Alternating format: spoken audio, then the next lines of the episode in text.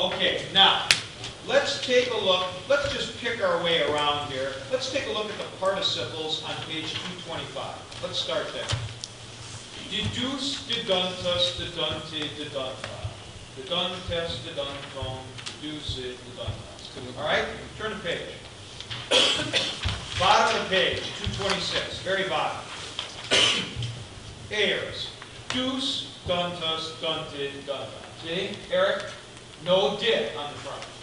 So you just have the basic form. On top of 227, duntes, dunton, duce, duntas. All right, now take a look at the subjunctives. Page back to 225, and look at C towards the top, present subjunctive active. And you'll notice how this goes like gnosco, but that strong omega. Dido, didos, dido, didomen, dido, didos. Well, you can guess, Eric. Turn the page. Look at the aorist subjunctive, middle of the page, B. Do, dos, do, domen, do, de, dos.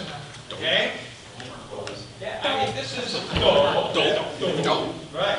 Now, I want you to notice something else. If you, You expect any no, I, that's sad. You should, you should get a Homer doll when you teach this lesson. I will personally purchase you a Homer. I'm gonna per, I'm gonna get that for you. If I see one this weekend, I'm gonna get you a Homer doll, uh, some type of Homer figure. You know, We will, we will do this. That This will be fine. I will accept that. I will accept that. I would like you to notice that in these, take a look at that present subjunctive again on 225. Notice that for the subjunctive, all of the forms have circumflexes on them. Do, do, do, do, do, do, Big dead giveaway. Turn the page, the aorist subjunctives, same thing. Do, do, do, do, do, do. Because what you've actually got is you've got this duh, and then that is dominating now as it goes through, uh, and it's contracting. Remember, there are, there are no, uh, uh, no buffers here. You base, this is the basic stem, delta and an O vowel, just like here is theta and an E vowel. There's no buffer on these, you put stuff right on it. All right, now, if it is in the indicative, let's stick with didomi, and let's look at the indicative forms at the bottom of 224. Bottom of 224. Now, the- these are a little strange. Ditto me, Didomi, didos, didosid. Didomen, diditit, didoasid. This is one of the reasons why we've got to take these as separate verbs. First singular and third singular are I. It's not dido, it's dido me. And then in third singular, it's didosid, that looks like third plural. But here's how you remember this. In the indicative of the me verbs, the singular is always a long vowel or diphthong. The plural is always a short vowel or diphthong after that second delta. Now the same thing is true, just let your eye go across the page to tithemi. Tithemi, tithes, tithesi. Now it shortens up. Tithamen, tithete, titheasi. There's that odd alpha that comes in there. Could you repeat that rule, singular's always the long? The, a long vowel or diphthong, Right. and the plural always has a short vowel. Now look up at the imperfect at the top of the next page. Look up at the imperfect. Edidun, normal secondary endings. Ed, uh, uh, newt. Edidun, edidus, edidu. There's our, our, our, uh, uh, diphthong, our diphthong. But look at the plural.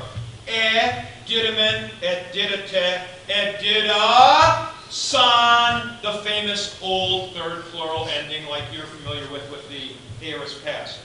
And look at uh, what happens in tithemi. These would have been pronounced in the New Testament times the same. it would have been pronounced at etithine. So that etithane, etithice, etithi, um, you know, basically you've got uh, a long vowel or diphthong. But in the plural nude, etithemen, ete, eson. Uh, you'll notice for tithemi that the present subjunctive, titho, tithes, tithe, tithomen, titheta, tithose, goes like an echo contract verb because this is actually what's happening. Tithet is your basic stem, so it's going like an echo contract verb. Check out the infinitives. Didonai, tithenai. So you've got the old ni ending with the theta and epsilon and the delta and omicron after it. The present imperatives are unusual in the second singular. Unusual in the second singular, as always. But the other ones are okay. Didate, didato, didatosan, tithete, titheto, tithetosan. They use the to-to-san ending. Now, when you flip the page to the third principal part, we've already looked at the uh, participle of didomi, um, and we've looked at the subjunctive. Look at the infinitive. I, Joel, I think you were the one who asked about this, or Kevin. Um, instead of using simply dunai and thenai, they go to a diphthong, dunai and thinai. Um, but um, uh, but they do not have the tit or the dit on the front. Check out the imperative. It's just like just like the the uh, present, except without the dit. Aha, except for second singular. There, dos and thes. Might want to circle those. Those do come up. Dos and thes are two basic. Um, very basic imperatives because they're aorist and they're second person singular. So if you say to somebody, give me the money, it's dos moi. Dos moi. Tar period. The imperative, second person singular. Dos and thes.